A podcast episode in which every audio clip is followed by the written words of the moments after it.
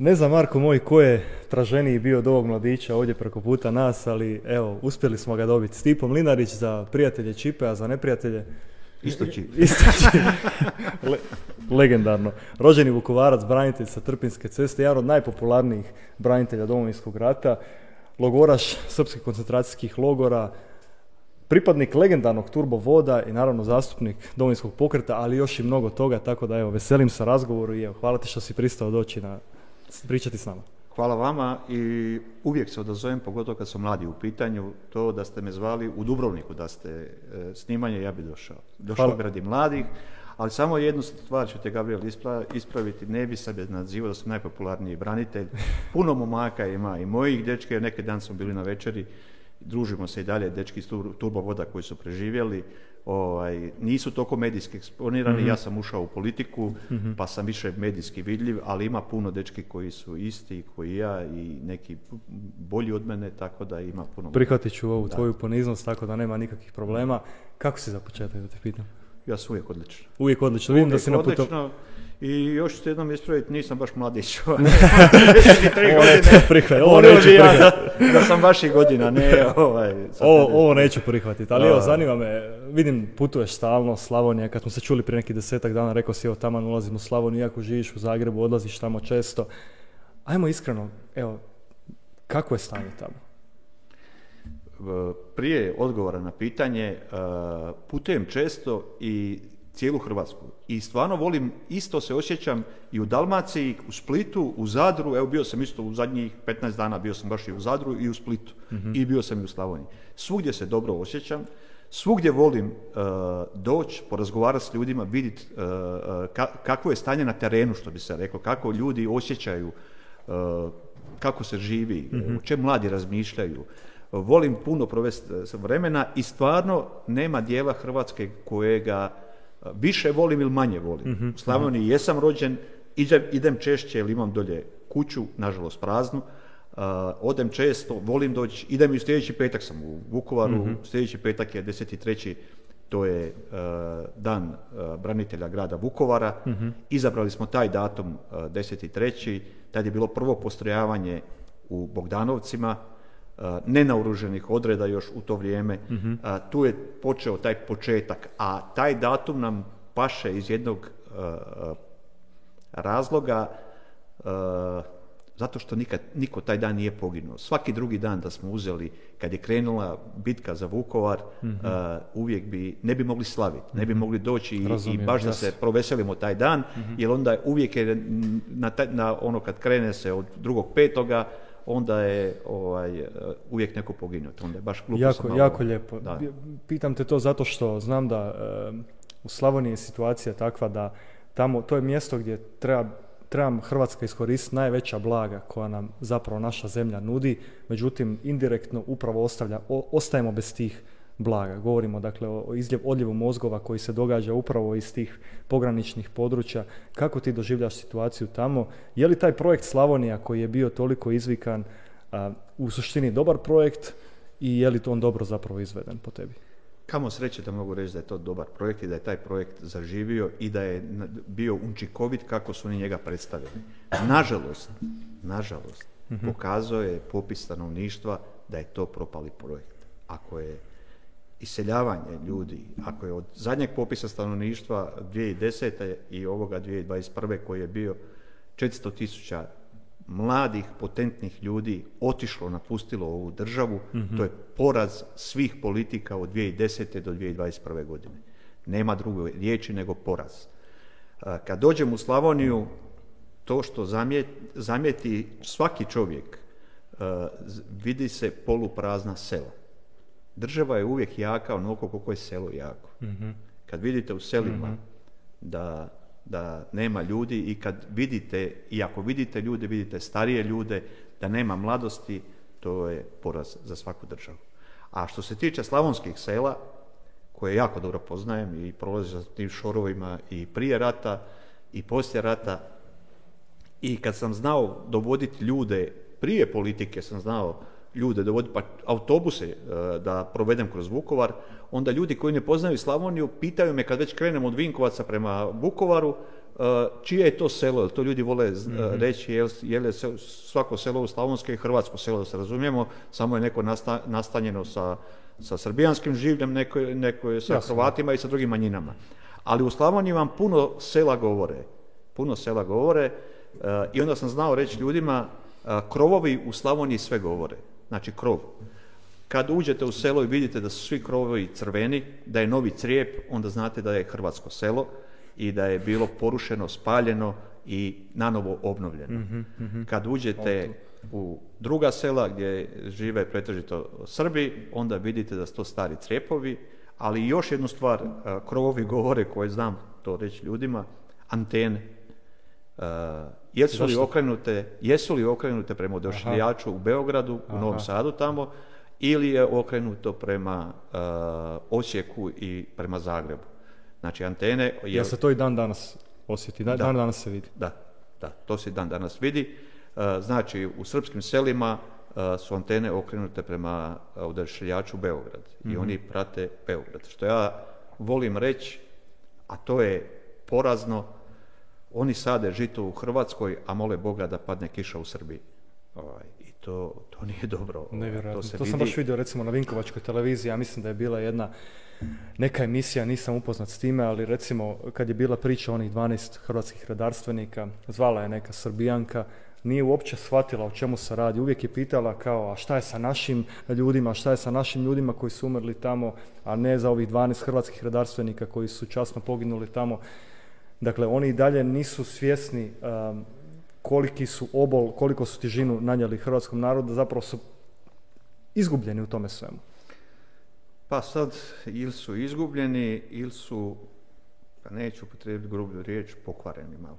Jer ne možete e, negirati da je krenulo sve od njih. Mhm. To su činjenice, to su povijesne činjenice da je pobunu organizirao vrh JNA sa vrhom političkim Srbije mhm. i sa pobunjenim Srbima na području Republike Hrvatske. Znači krenuši od krvavog uskosa na Plitvicama pa do drugog petog gdje je 12 policajaca u Borovu selu nažalost ubijeno ovaj, i onda da se neko javi i da kaže da on ne zna da je to uh, ja sam uvijek govorio i uvijek se trudim govoriti istinu nek mi kažu oni koji je ubijen prije drugog petog prije policajaca nek kažu ime i prezime nek kažu ko je taj čovjek ja znam da ga nema. Mhm. Ja ga znam da ga nema. Isto ko što znam da nema ono što Pupovac radi i SDSS, gdje oni dolaze 17.11. da bi zapravo zatomili 18.11. Da bi, da bi ga uprljali, on dolazi tamo i neki performans radi, baca vijenac u Dunav.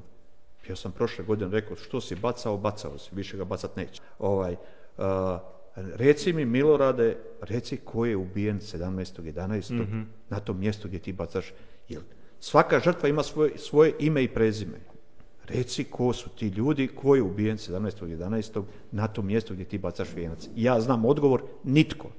Ali to su te stvari s kojima se oni služe i to je ta politika koja se vidi i po tim antenama gdje su okrenute, mhm. gdje oni nije sazrelo njihovo, u njihovom narodu nije sazrelo da su oni uh, shvatili što su napravili. A Hrvatska država i Hrvatska vlast im je pustila to. To nigdje u povijesti ratovanja nema da ste vi u ratu pobjednik, a hrvatska vojska je u ratu bila pobjednik, a da ste neprijatelja prigrlili i pustili ga u vlast i nametnuli da on diktira tempo i u državi. To, to nigdje ne, na svijetu ne postoji osim u Hrvatskoj. Nažalost, nas je to zadesilo. Nastavno na tu podjelu, uh, u Vukovaru rekli se sami dolazite iz Vukovara, jako ste vezani za to područje, što kroz domovinski rat, ali što i kroz sadašnji politički život, jer Ivan Penava, predsjednik domovinskog pokreta, ujedno je gradonačelnik Vukovara. A, htio bih se dotaknuti podjele u Vukovaru u obrazovnom sustavu, te vukovarske djece. Dakle, svako malo nam iskoči neka tema gdje se priča o slozi, odnosno neslozi, kako mediji izvještavaju, vukovarske djece, odnosno djece hrvatske nacionalnosti i srpske nacionalnosti. Zadnji put, ispravite me ako griješim, je gospođa Liljana Radobuljac, koja je profesorica srednje škole Nikola Tesla u Vukovaru, gostovalo nedjeljom u dva i onda se povukli se repovi i opet se krenulo pričati o slozi, odnosno neslozi. Pročitat ću što je ona napisala, kako, kako se djeca slažu u toj školi. Socijalna integracija učenika koji pohađaju odvojene programe na hrvatskom i srpskom jeziku u Vukovarskoj srednjoj tehničkoj školi Nikola Tesla nije narušena unatoč političkim potresima koji stvaraju za to nepovoljnu atmosferu. Ovo su mladi koji se ponašaju odgovorniji od roditelja. Ovo su generacije koji imaju svoje priče, svoju glazbu i dobar crni humor. Oni neće ništa prešutjeti, oni su u onoj fazi u kojoj bi trebali biti odrasli. Nastavnici također, pripremajući se za ovaj podcast i izučavajući što su rekle nastavnici u Vukovaru, njihove izjave, oni su rekli da u oba modela učenici slušaju nastavni program i slijed Republike Hrvatske koji se sadržano vrlo malo razlikuje. Dakle, djeca srpske nacionalnosti imaju tri sata materinskog jezika, uče srpsku, uče srpsku književnost, imaju pravo pisati čirilicom. Kad maknemo povećalo javnosti, kad maknemo medije, kad maknemo uh, clickbait naslove, Kakav je, kakva je realnost te djece, vukovarske djece? Osjetili se podjela među tom djecom? Vrlo dobro sam upoznat s tom, uh, s tom problematikom školstva. Evo, reći ću vam uh, da dijete uh, srbijanske nacionalne manjine, srpske nacionalne manjine, kad krene u prvi razred osnovne škole, znači u prvi razred osnovne škole, uči srpski jezik, piše ćirilicu, uči hrvatski jezik, piše latinicu. Uči engleski jezik i uči njemački jezik. Sad zamislite to malo dijete od sedam godina gdje mora uh, uh, četiri jezika zapravo učiti i pisma različita i pisati. To stvara strahovite probleme kod, kod te djece gdje se ne snalaze mm više. Oni ne znaju što smije reći uh, na srpskom jeziku, što smije reći na hrvatskom jeziku, gdje kako pisati. Ovaj, I to je veliki problem. Gledao sam udžbenike njihove, te djece koja idu po programu za srpsku nacionalnu manjinu. Ovaj, njima je i matematika na čirilici. Njima su zadaci riječima pisani čirilicu. Znači, svi udžbenici su na čirilici. Gledao sam povijest njihovu iz osmog razreda, uzeo sam udžbenik iz osmog razreda. To imaju jedno tri strane iz povijesti. Ne spominje se agresija Srbije na Hrvatsku, nego se uh, spominje uh, ratovi u bivšoj Jugoslaviji. mm Znači nema, to je virtualno ko je, ko je tu krivac, znači nema krivca i to je na zadnjoj lekciji, ja mislim, u osmom razredu. Onda možete misliti, išli ste u osme razrede, pa sami znate već pred kraj, zna se da se idete u srednju školu, već je mozak na praznicima i na upisima šta će se upisati.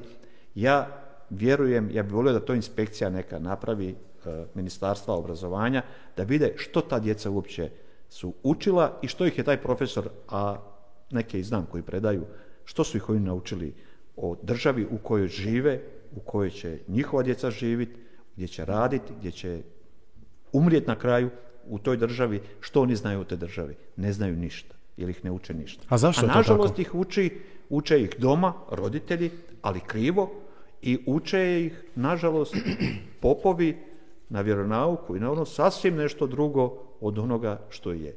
I to što oni govore da je to sloga i da je to zajedništvo, grubo će ovo zvučiti sada, ali to sam uh, par puta i javno rekao, pa vidim da nisu to nekako ni novinari uh, dobro prihvatili. Rekao sam, evo, pravom suživotu, nek političari Zagreba pošalju svoju djecu. Kad igra hrvatska reprezentacija, ko što smo igrali u Rusiji i napravili uspjeh ili sada u Kataru, nek pusti svoje dijete, nek mu da hrvatski dres, nek obuče hrvatski dres, nek ode u Borovo selo, u Trpinju, u Bršadin, u Negoslavce, nek ode u kafić i ne gleda hrvatsku reprezentaciju. Da vidimo kako će taj momak mladi izaći van iz, wow. iz tog lokala. Prema tome, toliko o suživotu, toliko o prihvaćanju Hrvatske države. Ako je to tako, pa zašto se ne gleda hrvatska reprezentacija, zašto se ne gleda kad je, zašto se ne slavi pobjeda uh, uh, srebro iz Rusije ili bronca uh, iz Katara, zašto ne slave, zašto zastave ne idu iz tih sela i slave pobjedu? Ne, nego se slavi pobjeda kad igra Srbija, a zapravo se navija protiv Republike Hrvatske. I kažem, ko svoje dijete uzme i nek pošalje, to će mu biti, onaj ko viče iz Zagreba da je suživo, da je to sve tamo divno i krasno. Nek pošalje svoje dijete, nek obuče dres, nek ode gledati utakmicu u kafić negdje u, u, u srpsko selo, pa će vidjeti kako će proći. Dakle, sad kad smo ustanovili da u stvari u realnosti postoji ta nesloga, moramo se malo retrospektivno vratiti 30 i kusur godina unazad na temelj tog rascijepa i temelj te nesloge. To je domovinski rat. Marko, prosti sam da još jednu stvar što je bitno, evo samo da, da ovo što se tiče školstva i ovoga. to je bilo prelazno razdoblje, to, bi, to, to vaši da gledatelji znaju. Znači, Edutski sporazum je napravljen da ne bi bila vojna akcija, da ih se ne ponizi do kraja. Znači, ponizilo ih se u Bljesku i Oluji, uh, izgubili su u par dana, su izgubili, uh, izgubili su rat, i Vukovar i taj dio Baranja i, i, dio istočne Slavonije riješen mirnim putem. I bio je Edovski sporazum koji je trajao pet godina. I tu je i obrazovanje, što smo pričali o obrazovanju, trebalo je trajati pet godina. Poslije pet godina trebalo je biti jedan obrazovni sustav po mhm. hrvatskom programu, a neko ko će svoje dijete uh, htjeti da mu uči srpski jezik, mogao je dodatno poslije nastave kao naši ljudi koji žive u Njemačkoj pa onda mm idu učiti svoj van, nastavnu Ali što se dogodilo nakon tih pet godina? Zašto? Ništa, e, to je kriva politike. To su krive mhm. politike, znači od 2000. godine pa evo do sada. Nitko nije htio taj edutski sporazum i dan danas na snazi, a rok trajanja mu je izašao uh, prije uh, znači 18 godina. Znamo sve što, što se dogodi kad, se, kad, nešto traje, kad nekom rok trajanja prođe 18 godina. To su usmrti. Mhm. Prema tome i zato je takvo stanje, a da objasnim malo vašim gledateljima zašto njima to paše. I SDSS-u to paše, takvo stanje, prvo što odgajaju djecu po tom načinu kako je odgajaju, što nije dobro, a drugo, oni u tim školama, i toj tehničkoj školi koju si spomenuo Marko, ali i u osnovnim školama gdje njihova djeca idu imaju svoje profesore, svoje nastavnike, svoje ravnatelje, znači da mogu svoj kadar zaposliti, da mhm. mogu neke mhm. ljude kupiti, pod navodnicima staviti na pozicije, jer kad bi bila jedna škola po jednom programu, što bi trebalo biti, onda je jedan ravnatelj i, i profesori jedni. Ovako je duplo, sve u duplo. Tako da zapravo oni čuvaju i s tim kud odgajaju djecu kako ne treba, još i, i uzimaju radna mjesta i uzimaju plaće iz proračuna koje ne bi trebale se isplaćivati.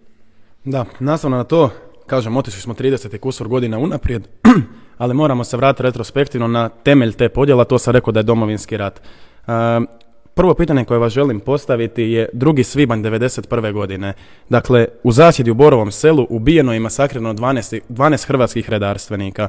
Možete li nam reći malo više o tom, o tom događaju i kako je moguće da za taj zločin kojim će uskoro 32 godine nitko nije odgovarao? Žalosno, ali istinito da nitko nije odgovarao.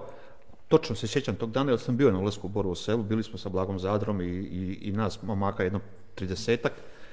Sve je počelo krajem 90. godine. Znači već je počelo, tada je JNA e, preko svojih službi i tajnih službi i civilne srbijanske i vojne kosa podijelio oružje po srbijanskim selima i Srbima u samom gradu Vukovaru podijelili su oružje. Krajem 90. godina. Da bi isprovocirali sukob, znajući da su Hrvatima oteli oružje teritorijalne obrane, koje je svaka mhm, mhm. republika u to vrijeme Jugoslavije imala svoje naoružanje. JNA je 90. godina uzela to oružje, stavila u vojarne i hrvatski narod je bio zapravo razoružen. Oni su htjeli isprovocirati sukob što prije, da se Hrvatska, mlada Hrvatska koja je tek izglasala na, na referendumu da hoće samostalnost, da uspiju pokoriti sa tenkovima i sa oružjem, da uspiju pokoriti i da bi sprovocirali taj sukob, oni prvog svibnja u Borovo selo uh, uh, uzimaju, zarobljavaju zapravo dva hrvatska policajca. I naša policija pregovara i traži da ih se pusti. Oni ih ne žele pustiti i onda idu ti dečki, nažalost, dva autobusa, idu u Borovo selo i nažalost upadaju u zasjedu, pripremljenu zasjedu uh, i tu se ima snimak na YouTube se može pronaći Beogradske televizije gdje vidite e, ljude u trapericama, u majicama, u radnim odjelima sa Thompsonima, s onim špaginima starim ili s kalašnjikovima, s papovkama gdje pucaju i gdje idu. I onda kad je Milorad Pupovac 2023. godine kad kaže poginio je civil. Nije civil neko koji je bio u civilnoj odjeći mhm. i imao pušku u ruci. To mhm. nije civil, to je vojnik. To nema veze što nije imao odoru. Ni mi nismo imali odore na samom početku, nek smo bili u trapericama i tenisicama, ali smo imali kalašnjikove u rukama i nismo bili civili, mi smo bili vojnici, hrvatski vojnici. Mhm. I tu je počelo svo zlo, odatle je počelo. Oni su htjeli uvući, znači požurit agresiju, a kako ćeš je požuriti, da isprovociraš. To je bila njihova provokacija. Nažalost, tu njihovu provokaciju je platilo 12 mladih momaka, je platilo životom svojim. I da zato nitko nije odgovarao. To je sramotno. To je sramotno. Ti, ta dva policajca, zašto su oni uopće bili uh, zatočeni? imali su patrolu, kao što i danas postoje mhm. patrole koje, koje patroliraju po selima, po gradovima, po svemu. I oni su mhm. patrolu koja je tu noć bila tu, zaustavili, zarobili sa puškama i mhm. stavili ih kao o, taoce. Evo, sam si rekao da 90 da su oni već 90 krenuli u taj sukob i htjeli su ga isprovocirati. Možeš mi reći kakva je u biti bila situacija u Vukovaru prije same otvorene agresije Kakva je bila situacija dakle, u Vukovaru prije nego što je službenih 87 dana krenulo? Ja sam odrastao u Vukovaru, kažem, do svoje, do, rata, do, do 22 godine sam imao, kad je rat krenuo, uh, jako je lijepo bilo živjeti u Vukovaru. Jedan jako razvijeni grad, jako se dobro živjelo, uh, Kombinat Borovo je zapošljavao u tom trenutku, ja mislim, oko 21 tisuću ljudi. Samo kombinat Borovo koji je radio ovaj, obuću. Vutex je tu bio, Vupik je bio, znači dosta jaki firmi i jako se dobro živjelo. Ali se vidjelo i tada, se vidjelo uh, kako je kombinat Borovo, rekao sam imao 20.000 radnika, on je bio podijeljen u te oure, to će stariji gledatelji znati šta su ouri i šta je sour. Sour je taj glavni. Od 21 direktora tih oura je 21, 20, je, 20 ih bio Srbin, jedan je bio koji se izrašnjavao kao Jugoslaven. Tu se, I tu se vidjela ta dominacija koju su oni imali i prije rata na pozicijama, znači direktorskim ili bilo kojim, tu se vidjelo da su oni tu nagrađeni znači i da su bili privilegirani. Ali ovako se živjelo jako lijepo u Vukovaru, e, puno ljudi, puno mladosti, puno je bilo Izlazilo se, kažem, ono, jedan prekrasan grad za živjeti, iako je meni i danas ovaj, prekrasan grad za živjeti, mhm. mislim da puno, puno daje mladim obiteljima, samo doće vrijeme da će to ljudi prepoznati da će uh, početi doseljavati u Vukovar. Optimistični ste po tom pitanju? Jesam, ja da imam sad vaše godine, ja bih živio u Vukovar, ne bih živio u Zagrebu, vjerujte mi. Uh, Vukovar, evo sada, 2023. godine, evo gradonačelnik uh, Penava je treći mandat, vi kad uzmete u Vukovaru, ima jedno sedam osnovnih škola, ima jedno pet srednjih škola, što strukovni i gimnaziju, e, međutim. Mhm. Ima više škole, znači ima fizioterapiju, znači za studirati fizioterapiju, ekonomiju, znači ima zatvoreni uh, olimpijski bazen, najmoderniji u Europi, koji je sagrađen prije par godina otvoreni bazen, sportska dvorana velika, četiri nogometna kluba, Sinestar kino, znači sve što treba mladoj obitelji mhm. za djecu, znači od školstva, od aktivnosti sportskih, svega, znači apsolutno sve postoji. Kažem i, i kino i, i sve, sve imate tamo. Mhm. A za razliku od Zagreba, tamo kupite u Vukovaru za 50-60 tisuća eura kupite kuću sa okućnicom, a u Zagrebu e, da kupite 70 kvadrata e, treba vam jedno 200 tisuća mhm. eura minimalno i rob ste 30 godina. Mhm. Ja ne bih htio nikad biti rob u životu i nisam ni želio biti, zato sam se borio, ovaj, ne bih nikad htio biti rob pa tamani banci. Ovaj, da bi bio tu za 70 kvadrata, a ne živio u gradu koji sve ti pruža i lijep je, izgrađen je, ne prepoznaju se više rane rata, izgrađeno je sve i prekrasan grad, mali grad za živjeti prekrasan. E, bio si pripadnik legendarnog turbovoda, kao što je Gabriel rekao u uvodu. E, možeš mi reći što je u stvari turbovod i kako je on nastao? Da, to je zanimljivo. Nastao je tako što sam rekao da smo evo bili drugog petog Eh, većina dečki koji su bili u turbovodu, većina smo bili već tada, mi smo htjeli ići pomoći našima, pa nam policija naša nije dala i onda smo poslije toga, to je jedan zanimljiv detalj, krenila je vojska iz Osijeka sa tenkovima i transporterima, iz Osijeka krenula prema Vukovaru da uđe u Borovo selo. Mi smo sjeli pred tenkove na Trpinskoj cesti kod kafe bar Cirih i danas to postoji na Trpinskoj cesti, na samom izlazu iz Vukovara prema Trpinji, sjeli smo nas jedno 200 sa Blagom Zadrom na čelu. Mi smo došli od Borova sela gdje nas nisu htjeli pustiti da idemo pomoć našima, što, bi, što je zapravo bi nam u tom trenutku vjerojatno bi i nas pola izginulo tamo jer su oni stvarno napravili jednu pravu vojničku zasjedu ovaj, i mi smo došli tamo i rekli smo da ćemo sjesti na cestu i nećemo pustiti tenkove da prođu. Tu se skupile i cure, i ljudi, i žene e, su došli s nama, jedno 200-300 ljudi je bilo, sjeli smo na Trpinsku cestu i nismo ih, nismo ih pustili. Kad je tank došao na 10 metara, ma u stvari dok se još nije pojavio, to je jedno kilometar čistine ima, mm to trese se, e, asfalt se trese u težine gusjenica, kolona tenkova od njih jedno 15 i transportera, a tek kad se pojavio i kad vidite tu kordosiju da ide prema vama, ne, zna, ne znate hoće stati ili neće, mi smo svi sjedili, osim Blage Zadra, on je, on je jedini stajao. I zaustavio se tank na jednom 10 metara i onda su izašli van.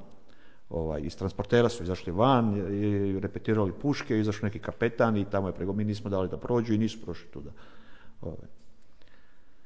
Što si me pitao, Marko? Ja pa to, ma ne, kako, kako je nastao? E, kako, je nastao turbovod? E da, evo to sam, da, uh, znači, Blago Zadro je uh, jedan čovjek izuzetno, prvo blag, ali izuzetno je imao to pronicljivost, bi ja rekao, da je znao ocijeniti ko šta može, što možeš nekom povjeriti, što nekom ne možeš povjeriti. mm I on je to od samog početka, je, znači on uh, sudjelovao od prvih izbora, od, od, od prvog tih nenaoruženih odreda, evo od Borova sela i on je točno znao kroz to, a kasnije idu i još veće akcije i oružane i svega četvrti, sedmi pa nadalje.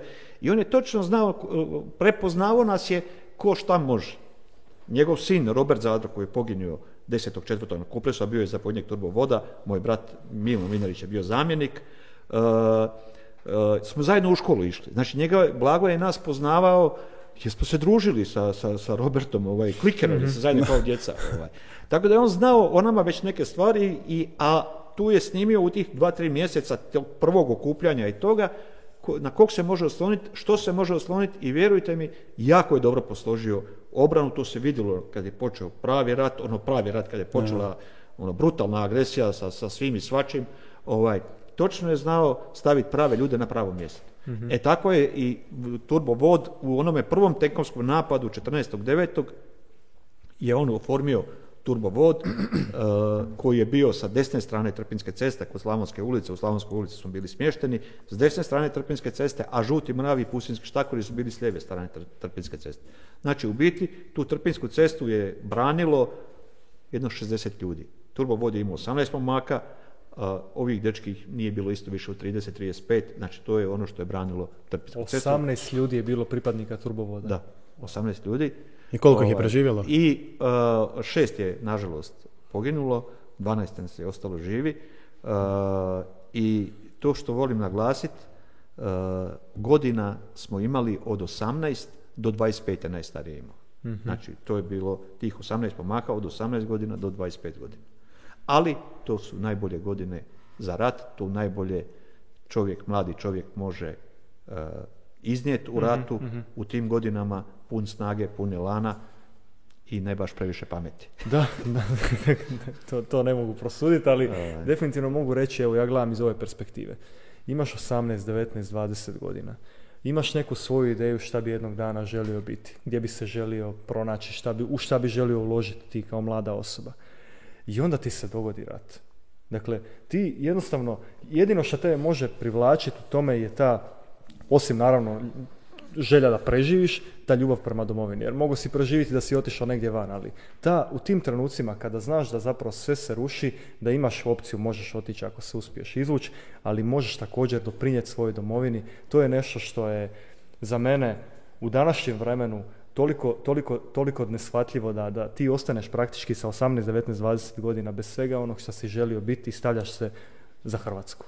Da, a rekao sam prije u razgovoru da smo jako dobro živjeli. mm Ja sam upravo to. Uh, imao privatnu svoju firmu, sam imao sa prijateljem koji je danas živ, nažalost 100% ratni vojni invalid, mm Goran Malinović. Mi smo firmu imali svoju, radili smo PVC vrećice za zamrzivač, one vrećice mhm. i one sa ručkom vrećice koje danas se koriste, evo sad pokušavaju 23. godine da ih izbace.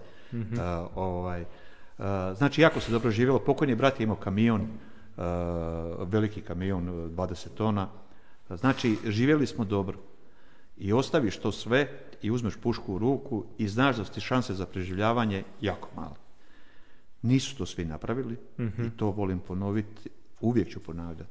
Oni ljudi koji su bili spremni 1991. godine uzeti pušku u ruku i koji su uzeli pušku u ruku i stali braniti bez kalkulacije, bez toga ćeš dobiti plaću, ćeš dobiti mirovinu, što sad svi govore, lako njima, on ima mirovinu. Ko je znao kakva mirovina, o čemu? Mm-hmm. smo razmišljali o ničemu. Mi smo razmišljali da nam ne okupiraju našu domovinu. To nam je bio jedini cilj da obranimo i da stvorimo neovisnu Republiku Hrvatsku. To nam je jedini cilj bio i jedina plaća koju smo imali, ali to je najveća plaća tog, tog novca nema koji može platiti tu ljubav. A svi po koliko je tih ljudi bilo točno? Nije bilo više od 50 tisuća.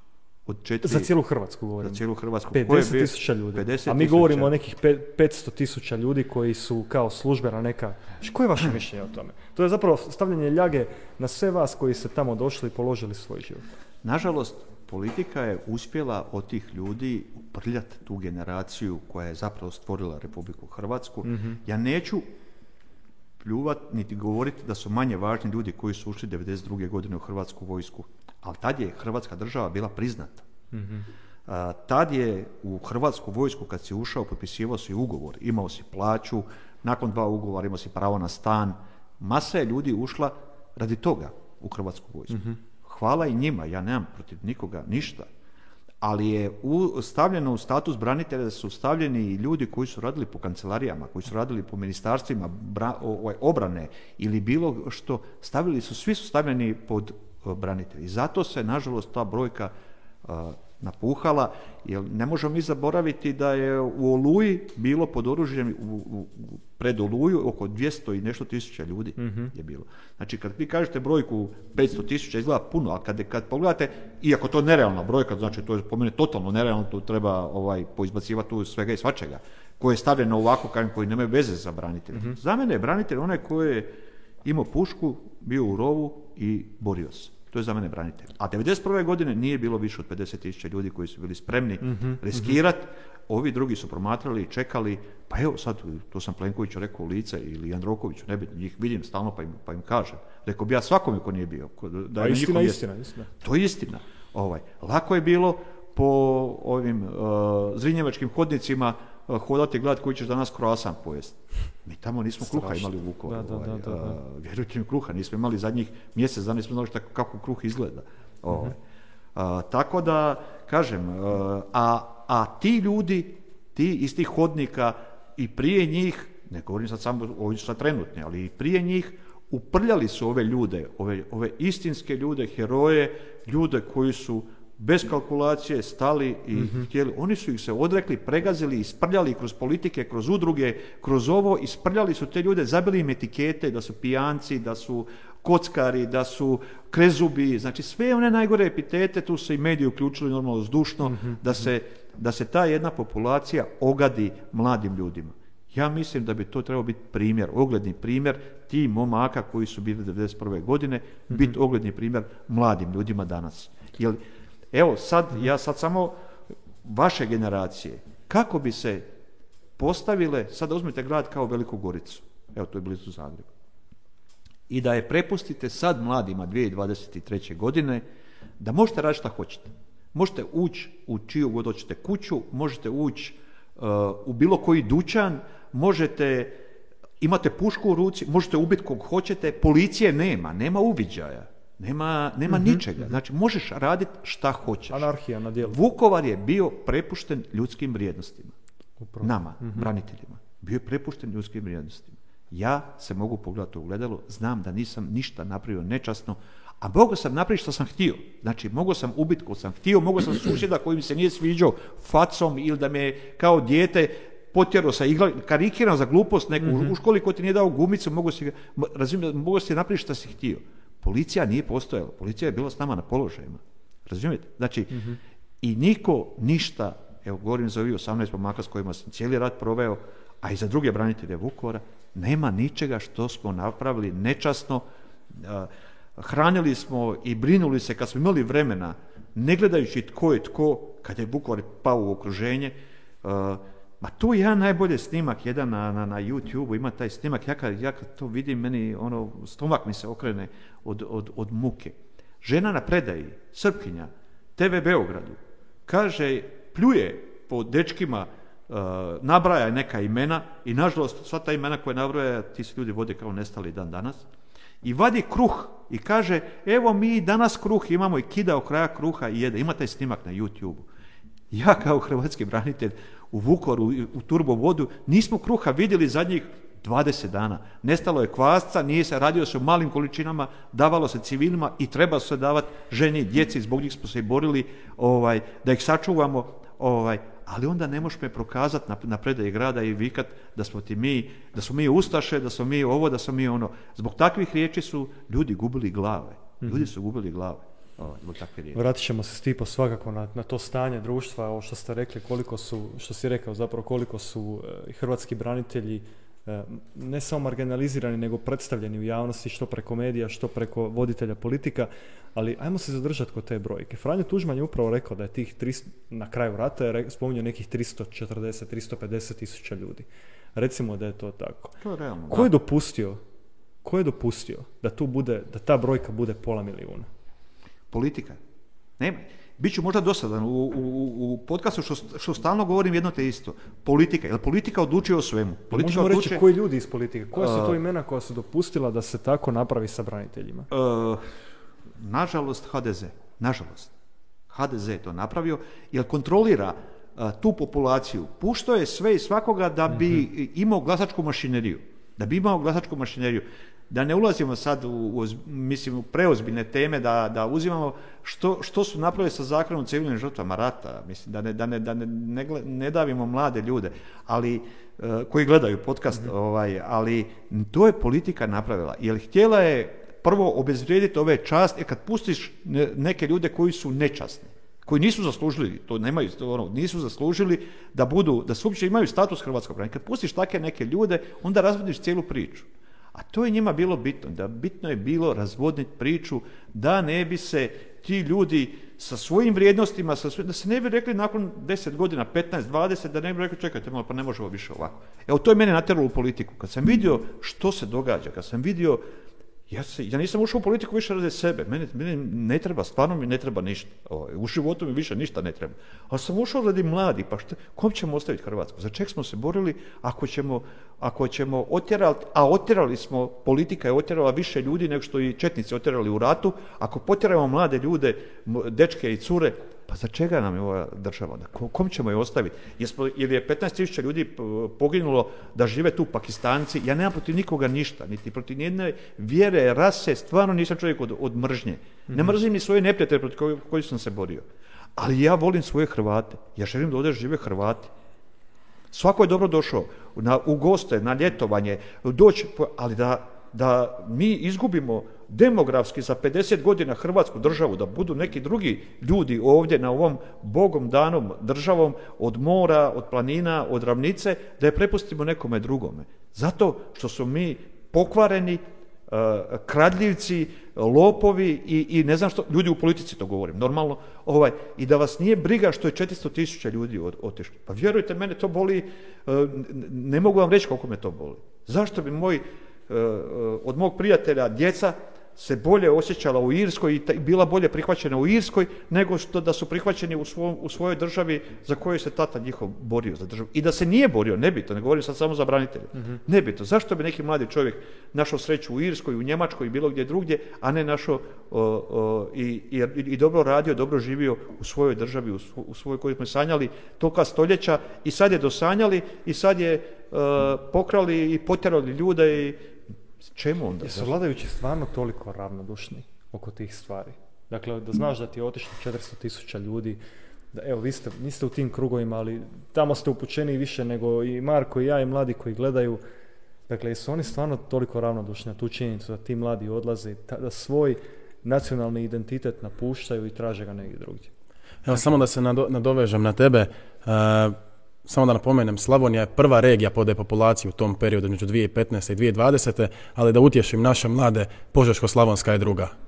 Nažalost, slaba utjeha, ali nažalost Požeško-Slavonska je druga. Znači zapravo cijela Slavonija, kad budete Virovitičko-Podravsko, znam i tamo su porazni rezultati uh, popisa stanovništva, znači zapravo cijela Slavonija. Ovaj, Zašto? Jer, pitao si me, Gabriel, uh, jel oni osjećaju to ili ih? Ne, nije ih. Ja ću ti sad reći otvoreno i, i, i javno, ne, nije ih stid, baš ih briga. Njega ne zanima oće uh, onaj uh, početni posao, što sam volio vidjeti mlade osobe prije pet godina, da ne reklamiramo koje dostave koje se vrše biciklujemo. Ja sam volio vidjeti mladog studenta da pedali, da se ide zaraditi ako je došao negdje je, uh, pa da pomogne svojoj obitelji, da zaradi koju kunu preko student servisa, da vozi mm dostavu dok sa škole. Meni to bilo fora vidjeti i bilo mi drago vidjeti pa mlade ljude da ovo. Danas više ne možete vidjeti uh, mladog čovjeka, Hrvata da voze, vidim ljude neke koji voze sa uh, mobitelima, sa navigacijom i ne znaju jednu riječ hrvatskog jezika. Meni, meni, to, meni to nije dobro. Meni to nije dobro. A njima to ne smeta. Njima to ne smeta. Jer taj isti koji vozi tu, on će isto platiti porez. On će, on, onaj ko radi u, nekoj, u nekom dućanu, u nekom skladištu ili na građevini i ne zna hrvatski jezik, uopće nije ovaj, odavdje, ali zna raditi svoj posao, njega to ne zanima. On će isto platiti porez, to što radi, platit ćemo, odbit ćemo se od plaća, oni će napuniti proračun, oni će opet dijeliti svoj kolač između sebe. A ko se zove, je li to Marko ili je to King Shung Yang, njima je tako svejedno. Meni nije. Meni nije. Što god neko može proglasiti, ne znam čim. Ja prvo volim svoj narod i poštivam sve druge narode. Ali volim svoj narod i, i, i prva mi je briga za svoj narod. mm Mislim, ka, a na njima to nije, ja to vidim svaki dan. Vi njima možete reći šta god hoćete i koliko sam puta govorio i sad ću još više, pogotovo to za mlade.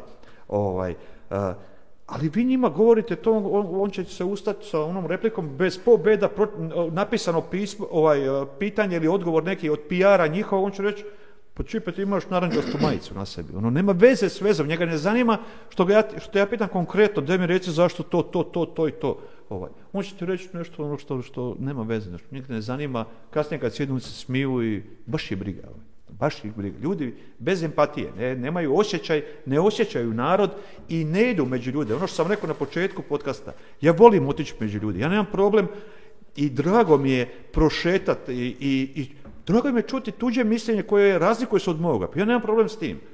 Ne bi baš rekao da Andrej Plenković ili, ili predsjednik Sabora ili bilo ko prije od njih bio li ministara, bilo kojega da ide po ulici i da ode u dućan i da ne, ne, ne sećem ih baš ovaj da idu. A ako idu onda idu zaštitari sa njima i onda idu opet u kontroliranu, ako idu na neki predizborni skup onda im dočekuju njihovi di se plješće, di se ovo ne čuje i ne zna. U stvari zna, ali ga briga, ali, ali i sliku stvara drugu koja je nerealna i nije, nije istinita. Znate što mi je najtužnije od svega Stipo? To što ti ljudi su, zaista me ne zanima ad hominem, ko je to. Ali govorimo o ljudima koji, kao što, sami, kao što sam kažeš, ne osjećaju Hrvatsku onoliko koliko ju osjećaš ti ili onoliko koliko ju osjećaju određeni saborski zastupnici. Najtužnije od svega što ti ljudi koji su na poziciji, koji mogu dirigirati recimo obrazovnu politiku, e, kulturološku politiku, oni zapravo to ne rade. Ja sam, evo, meni je sestra inače maturantica i baš sam za pripremu ovog podcasta otišao vidjeti kako izgleda njen udžbenik iz povijesti i tamo sam vidio da udžbenik ima 400 stranica. Što je pohvalno, ajde, ok, ima, ima tu materijala za učenje, ali od tih 400 stranica, zna, znaš li koliko je stranica bio o domovinskom ratu? 14. 14 stranica o domovinskom ratu. To je stravično.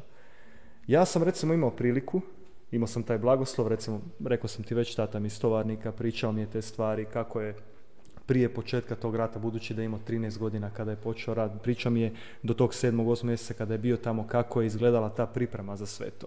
Marko i ja smo imali priliku u tim školama, recimo, imati pojedine nastavnike koji su svoje predmete pokušavali vući paralelu sa domovinskim ratom i, i do neba sam im zahvalan za to. Ali što je sa onim mladim ljudima koji nemaju tu priliku? Doma, koji nemaju priliku u recimo obrazovnom sustavu to shvatiti jer očito sustavno im se ne dopušta na tih 14 od 400 stranica i to što si rekao, di je meni glava zadnjih dva tjedna škole? Da. ne govorimo o srednjoj školi gdje sam malo i ono i znam di ću šta ću, znači meni je upravo to, upravo to, di sam ja zadnja dva, tri tjedna škola, ja sam u nebesima. Kako ti mladi ljudi koji nemaju tu priliku kao što smo i recimo imali mi, mogu uopće doći do tog nekog sadržaja. Moje pitanje je zapravo radi li se dovoljno na popularizaciji domovinskog rata kroz muzeje, knjige, škole, filmove ili slično? Nažalost ne. Nažalost ne. I to je opet, kažem, krivo ministarstvo kulture, Nina Obuljen. Ja sam im postavio pitanje sada, prije tjedan dana u Saboru, koliko ste novaca daju za srpske novosti, znači za pamflet jedan SDSS-a, gdje se izruguju sa požarima kad su bili u Hrvatskoj prije dvije godine, gdje, gdje naslovna stranica lepa, uh, lepa njihova lepo gori. Oni se rugaju s nama i financira se iz državnog proračuna. Financira, financira se od vaših roditelja i svih ljudi koji rade i koji, koji uplaćuju u državni proračun, istog se tog financira. Ja sam ih pitao, dajte mi recite, molim vas, jeste snimili film o Blagi Zadri? Jeste snimili o Kati Šorić, o četvorice braće Šorić, o tolikim herojima Marku Babiću, bilo, o bilo kojima, drugo, o, o drugim ljudima sa, iz Splita, iz Zbanovine naše, e, o Čađi jednom, o, o Pauku. Jel ima jedan film koji ste vi snimili? Koliko ste novaca dali za, za tu stvar? Ništa, odgovor je, ustane se i kaže, gospodin Linolić, ali vama frizura nije dobra, mislim, ono, je- a razumije, to ne možete vjerovati, to je. znači, ono, čovjek ostane u, u, u čudu, ne, ja ne znam kako se više suzdržavam, da im stvarno ne kažem ono što, što ih ide, ovaj, što, ovaj. A evo vama jedan prijedlog, vama mladima, vidim da ste aktivni, da vas ima puno, evo vam jedan prijedlog što nije teško vam napraviti, ajde odite napravite jednu anketu, uzmite se to u zadatak kad bude malo ljepše vrijeme, kad bude malo više ljudi na trgu Bana Jelačića i na Cvjetnom trgu, pa se vas 5, 6, 10 raspodijelite i odite s jednim pitanjem da pitate ljude kad je pao Vukovar i da, da kažu datum i godinu i da kažu kad je bilo ovaj teroristički napad uh, uh, u Americi, da vidimo što će više ljudi znati. Ja se bojim da će biti poraz, da će ljudi više znati za 11. rujan nego da će znati za 18. 11. kad je pao Vukovar. I tu se onda vidi uh, i obrazovanje, ali tu se vidi i politika medijska i politika što diktira i koje teme nameće i što nameću, a što skrivaju i što zatamljuju. Ja se bojim da će, da će biti rezultat poraza. A što biste vi konkretno napravili da popularizirate domovinski rat? Kako bi ga ti popularizirao? Više filmova, igranih filmova, na primjer, nema ništa, da, da, je, da je vrijednost spomena od, od, od, o- ovog. Pa evo, Srbi rade film o Oluji. Biće prikazivano u njihovim osnovnim školama, neki dan sam pročitao. Znači, oni će u osnovnim školama, u srednjim školama puštati taj film, znači, bljuvotinu, laž, a, a, sve izmišljene gluposti, oni će to njima servirati da je to, i oni će ih zapravo učiti krivo. Učit će ih krivo. Mi svoju istinu nismo snimili nigdje. Nema, nema ni jednog filma koji bi nekom mladom čovjeku mogao, evo onaj broj, uh, kako se zvao, broj 55, tako nekako, ovaj film. Uh, to je jedini film koji je, evo, rekao iz Domo- iz Domovinskog rata da je nešto, da je nešto. Toliko veličanstvenih uh, filmova se moglo snimiti. Drugo, kroz obrazovni sustav, da se iz povijesti puno više uče. Šta će učiti mladi ljudi 400 strana o Egiptu, 100 stranica o starom Egiptu, ne. Mislim, može se to proći, treba se proći, ali dovoljno na dvije stranice. Ovaj. Pa uči svoju povijest, znaš što je se događalo na ovim prostorima gdje tvoj narod živi, gdje ti živiš u tome, ne samo 91. godine, i prije, i prije, što se događalo, što je sve bilo ovdje, istinom, istinom. Ovaj. Znači, puno se stvari može napraviti i kroz nevladine udruge i kroz normalno Apsolutno. politiku. To, to, pa to se, lako, to se tako lako pomogne, potakne kad ti imaš financije, kad ti možeš potaknuti druge ljude da to rade. Jasno. Ali vi ne da imate financije ko se hoće toga uhvatiti. Da Mhm. ima problem. To se postavljaju noge, tog se minira, tog se... Mhm. to, je, to je tako i to je nažalost Nažalost je to tako, ali ja se nadam, ja A nisam zašto je tomu tako? Pa zato što politika to hoće. Zato ne može on promovirat e, neke vrijednosti i sjediti sa Miloradom Pupovcem i sa Anjom, uh, onom potpredsjednicom vlade Šipragom, sjediti i reći snimit ćemo mi film o Oluji. Ne, Anji je, Anji je trauma što se ona vozila u traktorsku prikolicu, to je najveća trauma njoj u životu i ona je to prvi dan sabora rekla. Nisam ja reagirao, odmah prvi dan sam reagirao. Ovaj. Sam rekao, pa ti si, curo moja draga, se vozila autocestom. e, 300 km, niko ti ništa nije napravio. Pa gdje je kolona iz Vukovara, daj mi reci. Gdje, je, gdje je kolona iz Vukovara? Gdje su ljudi? Gdje, je- gdje je uh, 1800 nestali još se vodi? Gdje su vukovarski ranjenici završili? A ti si sjedila, tebe najveća trauma što sjedila na traktorskoj prikolici zato što tvoj otac i, i tvoj uh, obi- htjela napraviti ovdje da je, da, je, da je to velika Srbija. Pa čekaj malo. ovaj, Čekaj malo. Su bili fer i korektni, pa izašla si, pustili su te i evo vratila se i potpredsjednica si vlade i bila se i saborska zastupnica, sad si potpredsjednica vlade. Pa ne znam šta bi vam više još trebali e, dati. A naši zbog toga, zbog te koalicije, zbog uvijek nekog tog trgovanja i šta će nam Europa reći? mm Šta nam Europa ima reći? Europa nas je ostavila 90. godine, 91. godine, zažmirila je i okrenula je glavu i rekla je JNA i tadašnjem vodstvu Jugoslavije, riješite to za 15-20 dana, mi ćemo okrenuti glavu i e, riješite to. Neki momci su rekli, e, nećete baš tako riješiti za 15-20 dana, neće to tako baš biti.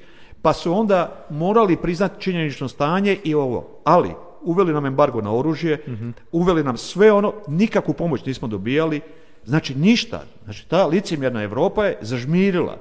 Kog se mi onda bojimo? Brisela? Mhm. Njemačke? Pa treba se oni stiditi nas. Jer su nas ostavili i okrenuli su glavu nad žrtvom. Okrenuli su glavu nad žrtvom.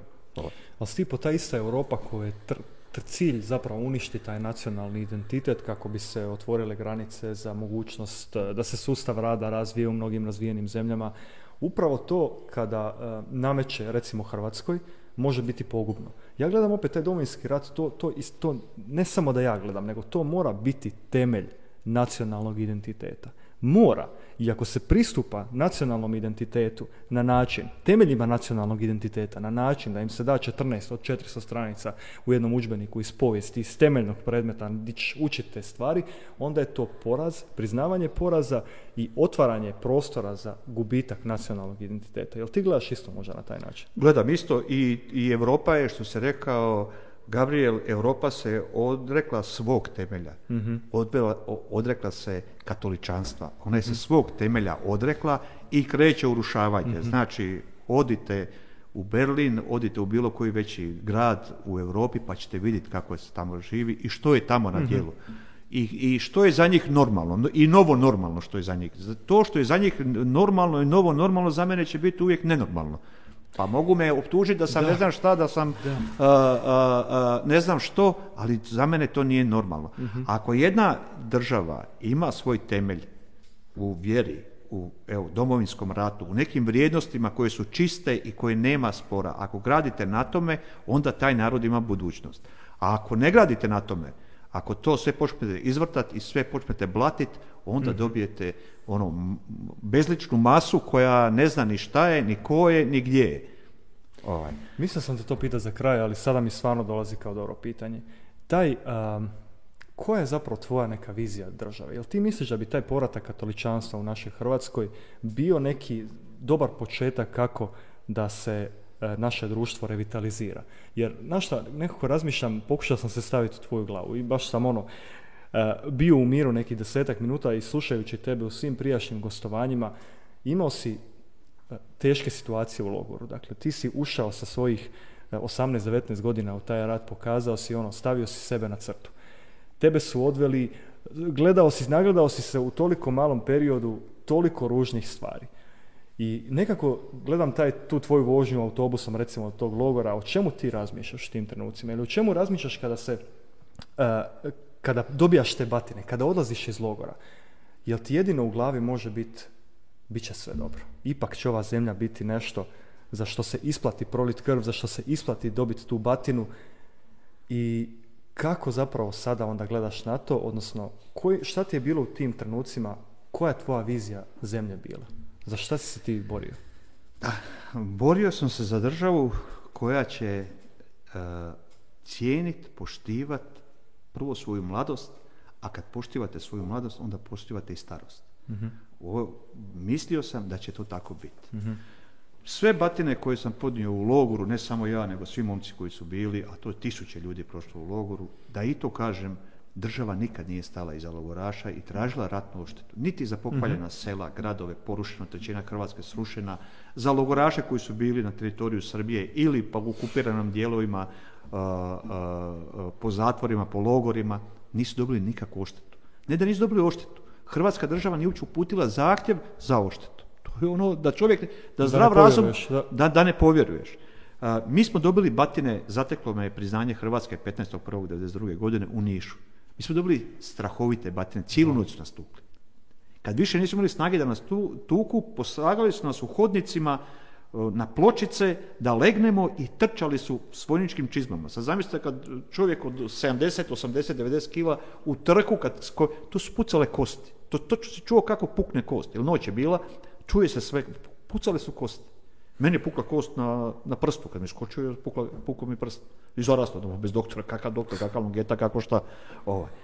Ali, kad su mi čuli kad smo došli u Mitrovicu nakon dva mjeseca u logor, gdje su oni imali neki radio mali i gdje su dobili na porukama, smo dobili od Međunarodnog crvenog križa od obitelji da je Hrvatska priznata.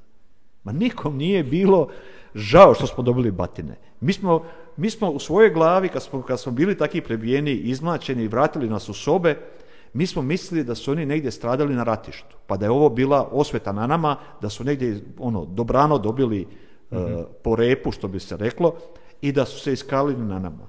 Tek smo kasnije shvatili da je Hrvatska država e, priznata. Pa to nije, to nije bilo, to, to je neopisiva sreća. mm Kakva batine, kakav slomljen prst, kaka ovo, pa to ne, ne znači e, vjera u, u dobrobit, da si radio pravu stvar, da si, da si bio na, na pravoj strani i da si stvorio nešto što su generacije sanjale. Mhm.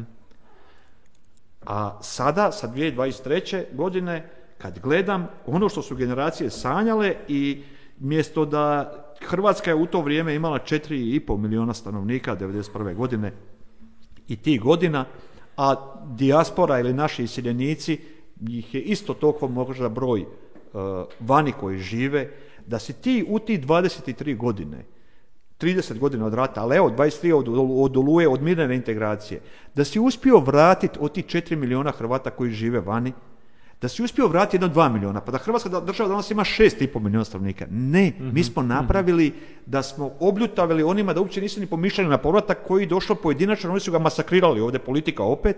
Čovjek se vratio tamo i rekao ne idete tamo, tamo je stanje isto kao što je bilo prije.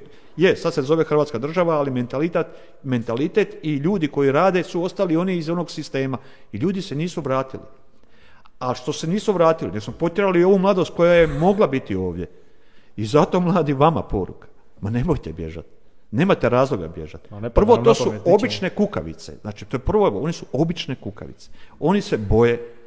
Boje se jedino onoga koji je organiziran. Je li organiziran kroz neke udruge, je li organiziran kroz klubove, je li organiziran kroz političke stranke, ne mhm, znam. Mhm. Oni se boje samo organizirati. Lako je njima ako je neko pojedinačno sam ono, to će oni lako riješiti. Mhm, oni se boje kad se neko organizira. Ne dajte Hrvatsku, vi mladi, ne dajte, izgradite, ne treba se sada puškom boriti, ali se treba boriti, ne treba im sad glavu uzeti kofečić u ruke i otići na busnu stanicu ili na avion i odletiti iz Hrvatske i ostaviti ovu državu.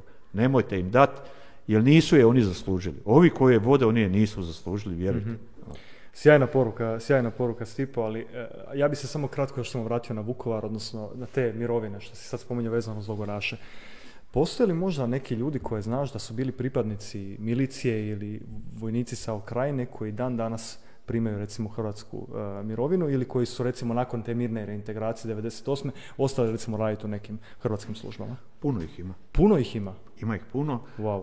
Uh, znači ljudi koji su, oprosti, ljudi koji su napadali... Koji se borili protiv nas su dočekali mirnu reintegraciju. uh Taj famozni jedurski sporazum uh su dočekali kao pripadnici onda su bili te teritorijalne obrane, kasnije kad je, se, kad je prošla bljesak i oluja, kad su oni vidjeli da više od tog plana nema ništa, da je to samo pitanje hoće se riješiti mirno ili će se riješiti vojno u dva dana se uh, uzeti, oni su postali milicajci. Mhm. I Hrvatska država je preuzela po, po sporazumu sve te njihove službenike, pa i milicajci njihove integrirala u hrvatsku policiju. Mhm.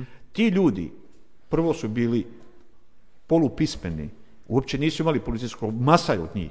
Pa su ih naši onda obučavali, vodili su ih u Valbandon, pa su ih tamo obučavali malo i ovo i ono. I nakon dvije, tri godine Hrvatska država ih se polako rješavala, te, tih uh, kadrova. Ali taj kadar kad je odlazio 2000. godine, 2002. godine u mirovine, oni su odlazili po zakonu o hrvatskim braniteljima. Znači, i kad sam ja Tomu Medveda prije dvije godine pitao, pa Tomo, zašto ste... Ja, ja ne kažem da si to ti napravio, niti sad govorim da si to ti napravio, ali si to trebao ispraviti. Tu nepravdu koju je napravio prije tebe. Pa zato si postao ministar i zato moraš neke stvari, ako je napravljeno krivo, vratiti na pravo mjesto. Mhm. Ali ne smije. Jer ne smije od Milorad Pupovca i ove dvoje ruke koje, koje petkom trebaju. On to ne smije napraviti. jer su ucijenjeni. To je suludo. Da. A ljudi, znači, koji su se borili protiv Hrvatske države, hrvatski porezni obveznici, ljudi koji su bili protjerani i danas rade pune u državni proračun, plaćaš njima mirovine. Da ne govorim na drugim stvarima gdje su sve dobijali i šta sve dobijaju. Vjeruj, pa evo sad izlaze ovo u medijima gdje je Hrvatske, ovaj, gdje je SDSS uh, Dragana Jeckov, gdje su izašle one prepiske, 30 firma SDSS-a da dobiju poticaje bespovratne. Pa dajte mi recite mladi, koji je od vas dobio, ko vas je pitao vam treba milion kuna pa da počnete neki svoj biznis da dobijete mm-hmm, bespovratne mm poticaje. Ali, a niko vas nije pitao i niko vas neće ni pitati. Ovaj. Ali bome, vidimo sad iz medija, da bome pitaju za firme iz SDSS-a da se mhm. donese i kaže da odradite ovo. I onda pošle još poruku, je li odrađeno, kad će biti hvalati i o. Mislim, strašno. A, je moguće da je toliko ravnodušje između hrvatske mladeži i dvije ruke koje su petkom podignute? Kako je moguće da, je, da su dvije ruke jače od hrvatske mladeži? Tri ruke. Tri, tri ruke. tri, tri ruke. Vjerujte mi da im je važnije. Vjerujte da im je važnije. Neshvatljivo, neobjašnjivo. Ne postoje riječi u hrvatskom riječniku koji bi ja to mogao upisati. Mislite da oni ne znaju, da, da ove kolege iz HDZ-a, da oni ne znaju da je 400 tisuća ljudi odselilo iz Hrvatske? Pa to oni znaju. Oni su to znali možda prije nego sam ja znao, mm jer imaju podatke, da. podatke imaju od ovoga zavoda koji je vršio ovaj popis. Ovaj. Znači, dok je Hrvatska, ja, znači oni to znaju. Briga njega, njega to ne, ne, gleda na takav način i onda uvijek oni pokušaju, to, to, to vam isto koju, kad čovjek osjeti neku svoju krivicu, on tražiš neko opravdanje, neko jeftino opravdanje da bi sebi savjest opravdao. Tako i oni, on vjerojatno sebi nađe, on će pomoći jednom, možda, možda, pomoći jednom nekome čovjeku, mladom, ili nešto, pomoći nešto i on se sebi utješ s tim, evo ja sam pomogao nekome. Mhm. Ne, nije politika da, da pomažem pojedincu ja se uvijek ježim kad mi se ljudi javljaju e mailom nešto, pa mi za osobni slučaj nešto tražiš. Ne, politika je sustav koji treba napraviti da svi ljudi mogu pod jednakim uvjetima imati i mladi ljudi, a ne da ja te zaposlim zato što imam tamo vezu pa kajem da primio ovoga, oni drugi deset dolaze bez na natječaj. Jer se zna već ko će biti primjen. To se radi, to smo vidjeli da se radi i to je modus operandi. Vidi se da do premijera ide, hoće se u Hrvatske šume pripravnik zaposliti. Da čovjek mladi koji je izašao s fakulteta mora premijer države odobriti da bi se taj čovjek odradio pripravnički godinu dana. Pa dokle smo mi to došli? Ali što onda takvog, kako onda takvog čovjeka ostaviti ovdje? Kako onda tog mladog ostaviti u Hrvatskoj da ne skupi kofere i ode van? Pa morate se boriti.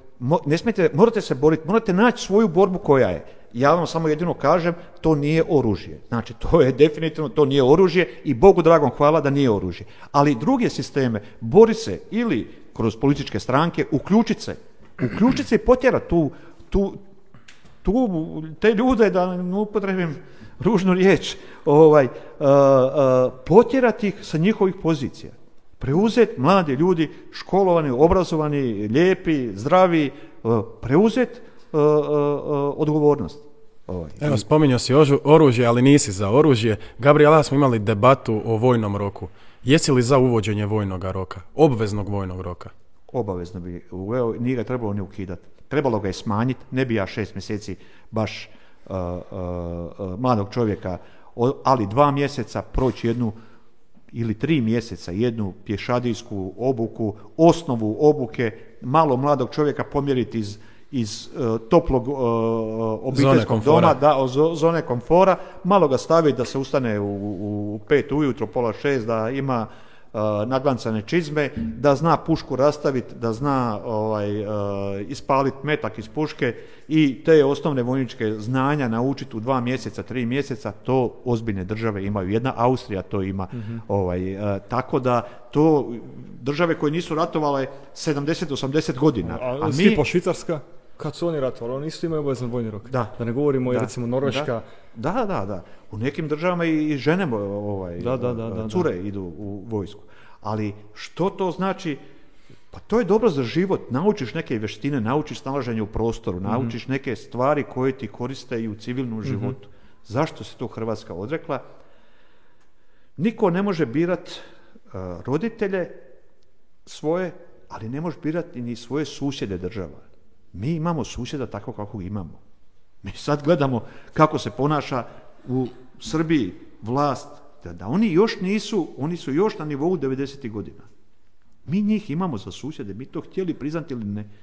I mi moramo uvijek biti spremni da će odandje, ako taka politika bude, doći, ovaj, da će doći koji se mogu prije godinu dana i, i, i, i godinu i mjesec dana očekivati da će, da će Rusija napasti Ukrajinu. Niko. Da ste nekog pitali uh, 2021. godine, nekom rekao da nema biti teoretičar zavjere, mm nabili ti etikete. Ne, jedno jutro se probudili, opala, specijalna vojna operacija ide. Ko garantira za 5 godina, 10 godina, 20 godina, 50 godina, da Bog da nikad. mm A ko nam garantira da neće neko reći, pa čekajte malo. A odgajate, a pričali smo u ovih sat vremena, obrazovni sustav, pogotovo u Srbiji, gdje, gdje ti mlade ljude uh, uh, truješ lažima.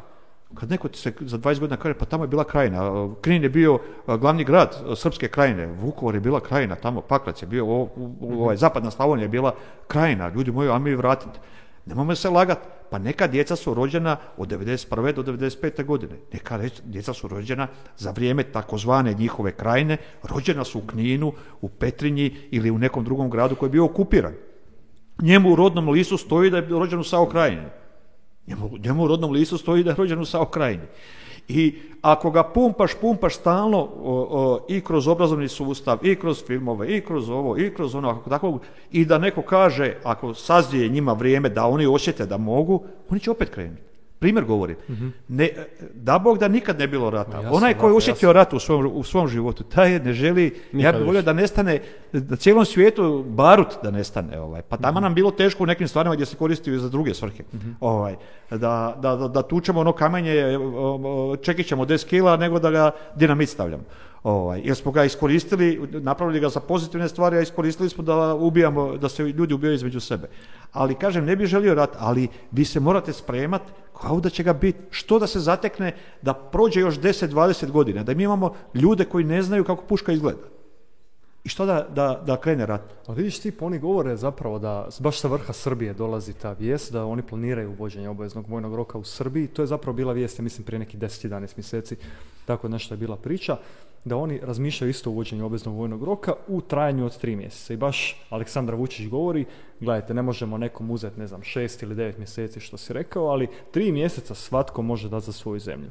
Radi li se išta konkretnije možda na tom planu? Evo vidjeli smo neki, prije nekoliko tjedana bio Marijan Pavliček i Hrvatski, iz Hrvatskih suverenista, nedjeljom u dva je baš bila emisija i pitao ga je Aleksandar Stanković, ono, jel se vi Hrvatski suverenista zalažete za uvođenje vojnog roka?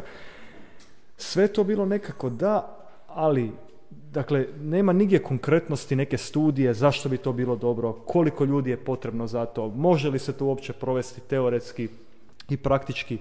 Jel postoji tako nešto recimo u domovinskom pokretu što se radi konkretnije? Postoji. Naš odbor za obranu je izradio studiju još prije godinu dana. Ja sam to komunicirao još mhm. prije u Saboru za vraćanje vojnog mhm. roka, obveznog vojnog roka, prije nego što je počela agresija Rusije na Ukrajinu. Dobro. Ja sam to mhm. komunicirao. Imali smo izračune, sad ne na pamet sad da, da, da govorim cifre, imali smo izračune koliko bi to koštalo zapravo.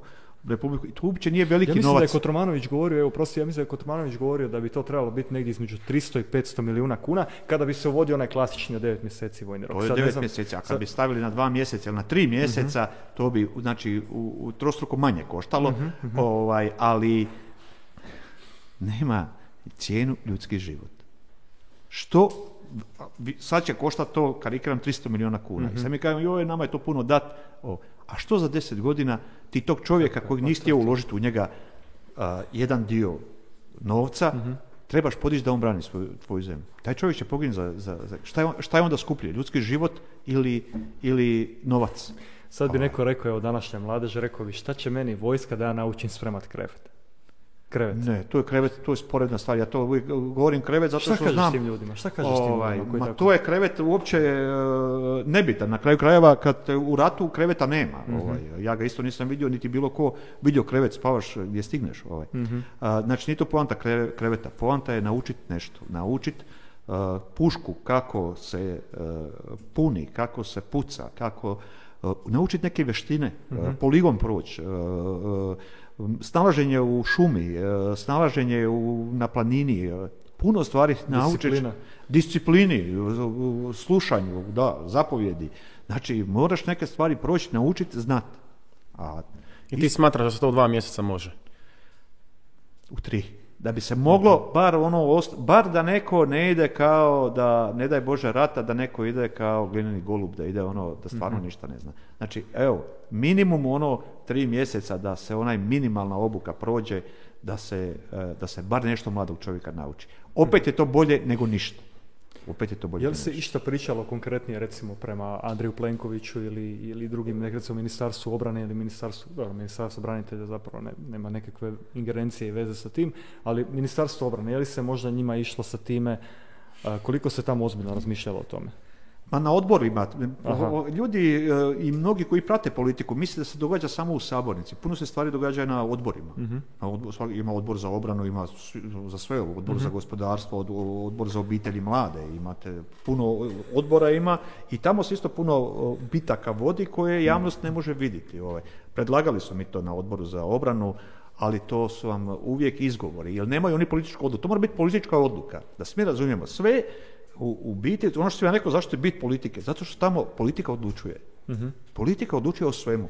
O svemu odlučuje politika. Politika odlučuje hoće li biti vojni rok ili neće. Kad politička odluka se donese, Ministarstvo obrane samo je tu da provede. I MORH da provedu. Znači, onda oni kažu, slušajte, treba nam toliko novaca da izgradimo sad još da poboljšamo spavaone, da ovo, mhm, ono, mhm. poligone, treba nam to, gdje ćemo napraviti te centre, u kojim dijelovima Hrvatske, da ne mhm. bude zbog skupoće, da, da, da bude bliže e, putovati ili šta ja Znači, to je onda tehničko, ali mora biti politička odluka donešena. A Andrej Plenković je nije donio, ni će je donijeti. Nije, neće je donijeti. A vidjeli smo svi, pa i ovi ljevičari koji, ljeve politike koje su u Hrvatskoj dosta jake, kad vidimo ko je u Zagrebu pobjedio i sve, gdje prije dvije godine, kad ste spomenuli bilo što, vojsku, ja znam kad sam ja spomenuo, rekao sam spomenuo obvezni vojni rok prije agresije Rusije na, na mhm. Ukrajinu, gdje se oni ono izruguju, u čemu ova priča, kakva vojska, uh, pa to treba graditi vrtiće, to treba graditi. Kad je opalilo bome u Ukrajini, vjerujte mi, ti vrhu, oni vrli ljevičari su se povukli, mhm.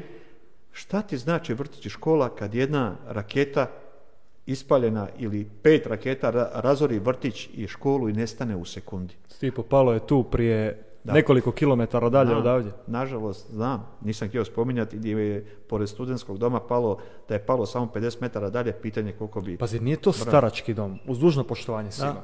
Dakle, to je studentski dom sa nekoliko tisuća studenata tamo. Da. To je najvitalniji dio zemlje. Da. Znaš li je li se išta konkretiziralo što je to bilo na kraju? Nikad oni konkretno to nisu dali. Neke stvari ja ne smijem niti govoriti, jer pogotovo kad je na odbor za obranu, ako je zatvoreno za javnost, ja neke stvari ne smijem, ne smijem govoriti ovaj, javno, ali glavno uh, sam siguran da se to Hrvatskoj ne bi dogodilo 94. i 95. godine, da bi, da bi ovaj, takav mhm. dron, takav jedan uh objekat prešao, prošao uh i neopaženo pao u centru grada mhm. Zagreba, da se to Hrvatskoj vojsci 95. Ali ne samo u Hrvatskoj, nego to je NATO, znači prošlo je Rumunjsku i Mađarsku. I Mađarsku je prošlo, da, da. Ovaj, ali ja sad govorim zbog Hrvatske, Hrvatska me mhm, zanima i hrvatski čovjek i vojnik. Ovaj, to se ne bi dogodilo 95. godine, nažalost da nam se dogodi 2023. godine. Onda znamo gdje smo mi pobjedničku Hrvatsku vojsku doveli od 90 pete, poslije mhm. završetka rata, gdje smo je srozali da 2023. godine može doći od 15 metara objekat i past u sred grada i da vojska ne trepne. mm Tu pobjedničku vojsku upravo vodio Blago Zadro. Dakle, spominješ ga često. I spominješ često mladim ljudima, među vama ovdje negdje sjedi Blago Zadro. Koje su to karakteristike koje Blago Zadro imao tada, a mlada osoba u 2023. mora posjedovati ukoliko želi biti kao on?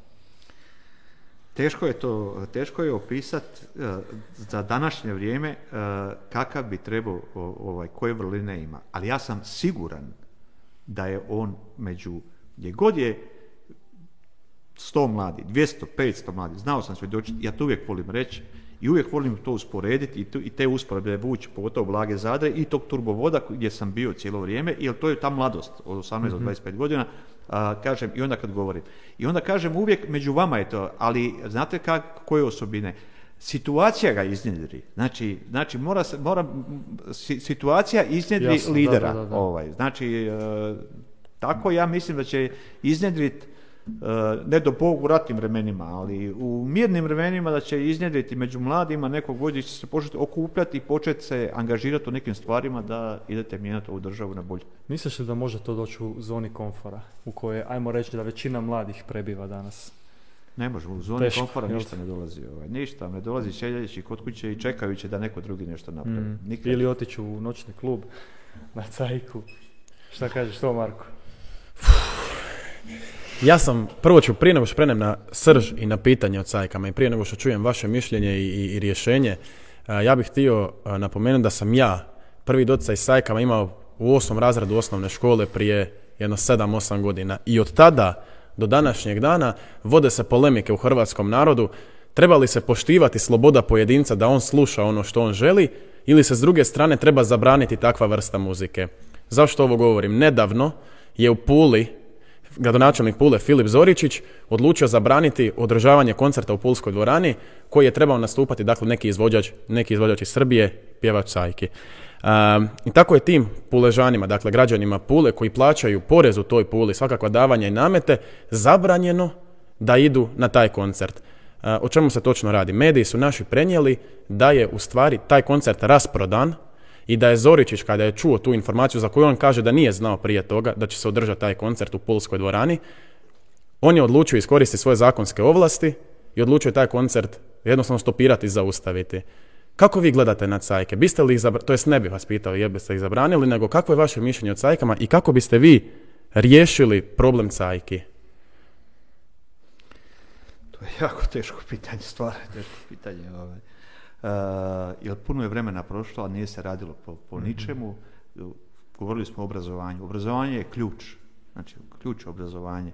Ovaj, uh, da vas uče drugačije u školama i da smo govorili kroz povijest, kroz sve ovo, sami bi znali da to što te cajke, to, da to vrijeđa prvo zdrav, zdrav razum, zdrav mozak mladom čovjeku to vrijeđa, te riječi, to ja Ovaj, volim jednu usporedbu, iako kažem da svi se, svi se vole praviti, ja se nikad ne pravim, ja uvijek govorim onako kakav sam bio.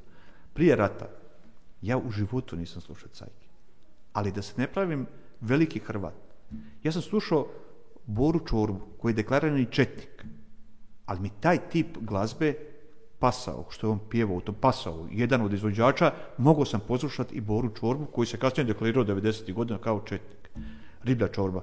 Mm ali je bio drugi tip glazbe.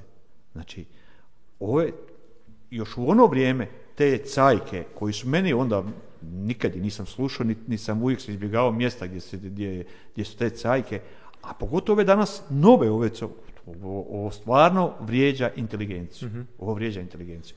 Znam za taj slučaj u Puli, samo nažalost u Puli je zabranjen i Marko Perković Thompson, pa se nije digla taka halabuka i da se to vrati, i da, mhm. nego ne, svi su bili složeni da on ne treba pjevati tamo. Da on ne treba pjevati tamo. A ovdje sad pokušavaju i slomit će oni njega, bojim se ja Zoričića da će oni slomiti i da će se koncert održati i da će oni dolaziti još i više tamo. Mhm. Nije problem što oni dolaze. Ne trebamo mi biti zatvorena zemlja i biti kao Sjeverna Koreja da nekom branimo. Uh, problem je oni koji dolaze slušati. Problem je ono što se rekao Marko, da je koncert rasprodan. To je poanta, ko je kupio karte, ko, ide slušati tu vrstu glazbe. Koji ti ljudi vrijednosti gaje? Ovaj, što, što oni... Ali mene ne čudi što su ti mladi indiferentni kad im se radijske postaje postoje koje puštaju samo takvu vrstu glazbe. Televizijski spotovi, YouTube, znači svi smo na YouTubeu, trending naš 90% su cajke u trendingu. I mene ne čudi što su mladi indiferentni kad im je na izvolte to, a prave vrijednosti koje treba gajiti jedan zdrav normalan čovjek ima 14 strana zadnjih dva tjedna gimnazije. I mene uopće, ne želim braniti mlade, ne želim braniti cajke, ali i okruženi su tim gadostima. Je, ali je. prvo pitanje ko je napravio to da budemo okruženi tim stvarima? Ja nekako ne želim vjerovati da je to samo od sebe došlo, da je to samo od sebe sad se postavilo na trending, nekako ipak vjerujem da se ulagalo dosta u to. Je, ko, je, je tvoj stav o tome? Mislim da da, ništa se, ništa se ne događa slučajno. Znači, mhm. ništa se slučajno ne događa, a pogotovo veće stvari, nema tu slučajnosti. Mhm. Ovaj. Mhm. To trovanje s takvom vrstom glazbe, trovanje hrvatske mladosti za mene je, mislim, ne znam u koju kategoriju stavu kaznenog djela, ovaj, mislim, ne, ja ne mogu vjerovati. Ali kajem, opet se vraćamo na onaj ključ problema, obrazovni sustav, drugačije s mladima raditi, I ne treba, ne treba uh, šutiti ni o tome i katolička crkva se uljuljala. Katolička crkva je, ja je znam iz onog vremena Jugoslavije, gdje je puno više i radila s mladim, i objašnjavala, i govorila, i znala se suprotstaviti potiho, ne javno, ni moglo biti medijski javno, znala je ukazati na, uh, na vrijednosti pozitivne, znala je prokazati zapravo nešto što ne valja. Danas je crkva ušutila. Nažalost, i crkva se uljuljala u ove svjetovne uh, uh, stvari i, i nekako isto da se ne zamjeri politici, da se ne zamjeri nekome sloju ljudi pa će radije prešutiti. Mislim da bi tu crkva trebala grmiti sa oltara i gdje god može zapravo govoriti ljudima vrijednosti, kršćanske vrijednosti, katoličke vrijednosti, na kraju krajeva hrvatske vrijednosti govoriti i slušati i vjerujem da bi puno ljudi bilo mladi više osvješteno nego što je sada. Da, ja sam, ja sam isto na tvom tragu jer nisam za zabrane nego za edukacije. Edukacija, da. Činjeni je, iako je istina da su naši mladi tromi i inertni, i dalje su buntovni i prkosni u stvarima u kojima oni vide vrijednost. Očito je po broju pregleda, po slušanju tih pjesama da oni pronalaze neke vrijednosti za koje oni smatraju da su njima trenutno potrebne. Jesu li, jesu li adekvatne za njihov razvoj, neka prosude oni, neka prosude njihovi roditelji na kraju krajeva. Ja želim reći da se bitka ta u tome ne dobiva zabranama nego edukacijom. Treba dakle treba podizati razinu svijesti o kvalitetnim stvarima. I tu vlast i ljudi koji su na poziciji moći trebaju znači oformiti neki sustav koji bi propagirao te vrijednosti, koji bi promovirao našu domaću glazbu. Hoće li to biti kroz dva nastavne aktivnosti, kroz neke izborne programe, kroz samo financiranje tih naših izvođača, ali mislim da se sustavno taj problem treba riješiti edukacijom i podizanjem razine svijesti o, o pravim vrijednostima, jer smatram da zabrana upravo iz tog bunta i prkosa mladih kojih oni imaju, iako su inertni, neće donijeti ništa, nego će upravo suprotno, kad nekom čovjeku nešto braniš, on će namjerno to raditi. I zabranom cajke u Puli, neće, ili u ostalim gradovima lijepe naše, neće nestati, nego će se upravo iz tog bunta i prkosa još više to slušati. Da, upravo si, Marko, 100% si u pravu, ali evo, volio bi uvijek sve što radim, e, govorim, uvijek volim krenuti od sebe. Uvijek volim sebe uzeti. Ja ne volim ono, idem spašavati svijet, idem dupine spašavati iz nekog oceana, a pored, pored mene baka umire, ja neću pogledati. Mhm, ovaj, znači, mhm. ovaj, idem kao spašavati svijet. Ovaj, ne, kreni prvo od sebe, od svoje obitelji, od svoje, o, pa pomozi tu, pa tek onda i polako, pa dođeš do svijeta da spasiš. Stvar nećeš doći nikad, ali daleke put da, da dođeš. Ovaj. Uh, rekao sam sad za katoličku crkvu, rekli smo za obrazovanje, a ne smijemo zaboraviti ni obitelj. Mm-hmm. Evo, reću na konkretnom svom primjeru. Dva sina imam, jedan 28 godina, drugi 25 godina. Nikad nisam bio za, da branim nešto. Da bilo što da im branim ili bilo šta. Bitan je odgoj kod doma. Nikad nisam bio tiranin kao otac, nek sam uvijek bio prijatelj. Prvo prijatelj, pa onda tek otac. Ovaj. I sin mi se ženio prije uh, dvije godine. Saženio. I mene je pitao da mu pomognem oko benda, jer ipak se krećem među ljudima i znam ovaj, koji bend, i ja sam preporučio dva, tri benda, oni su izabrali, uh, on i snaja moja današnja, izabrali su bend, i ja sam njima prepustio sve, znači se ja, oni su me pitali, ja sam im rekao dva, tri benda, oni su izabrali koji oni hoće, i, i tek u četiri ujutro sam ja to shvatio. U četiri ujutro sam shvatio, uh, kad mi od prijatelja mog dobroga žena došla i rekla, kaže, slušaj, kaže, šta se dogodilo? Kaže, e, imali su svirači pauzu 20 minuta i ona je došla i dala mu 200 kuna da je usvira pjesmu. I on je uzeo uh, jedan od, od, od benda, ih, bilo ih šest, ja mislim, jedan je uzeo momak 200 kuna da osvira neku staro gradsku pjesmu, neku bosansku, nemam pojma, neku staru, ali narodnjak je. Uh-huh. Narodnjak, nije cajka, nego narodnjak je. I taj momak je uzeo, računajući da će odsvirati, kad krenu svirati, da će odsvirati. Ovaj, kad, je, kad su oni val stavili na binu, kad je on rekao ovome vođi benda, ovaj je rekao ne, ja s mladoženjom imamo dogovor i sa mladom da ni jedna cajka, i jedna narodna ova, idi vrati toj ženi 200 kuna.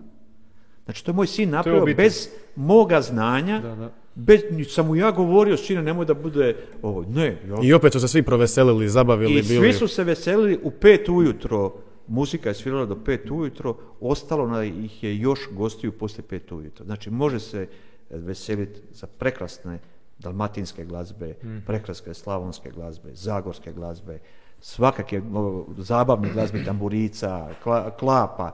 Znači, noć je proletila ovako, ljudi u pet ujutro još su ostali, muzika je spila do pet i deset i još su ljudi ostali, još su se malo... Pila se samo voda? Nije se pila voda, ja sam pio vodu, znači nisam se napio ni u sinovim svatovima, nisam popio niti u sinovim svatovima, ne pijem alkohol, nikad ga nisam pio, ovaj, i što ljude iznenadi, onda me koji me slabije poznaju, kaže, si liječeni alkoholičar. Nisam nikad pio. Ovaj. evo, i to bi volio za turbo ekipu, da shvatimo na, na, ovaj, na, na rat.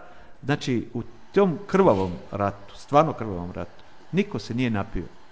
Niko nije krenio za alkoholom, niko nije ni poslije rata od ti dečki svoj, mojih prijatelja da je krenio putem alkohola, putem droge. Ne, svi su oženjeni, imaju svoju obitelj, svoju djecu i, i odgajaju isto kao što ja odgajam svoja dva sina mhm. i kako sam odgojio. Evo, to sam sam htio ispričati na mhm. svom primjeru da je bitna i obitelj.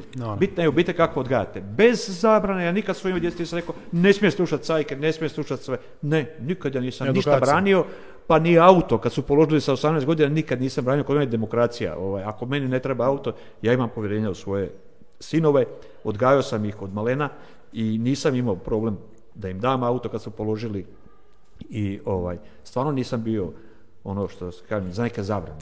Ovaj. Drago mi je da si evo, polako se malo i vratio na tu prošlost, ali evo, zaokružio si to na svoju budućnost sa, sa svojom sadašnjom obitelji.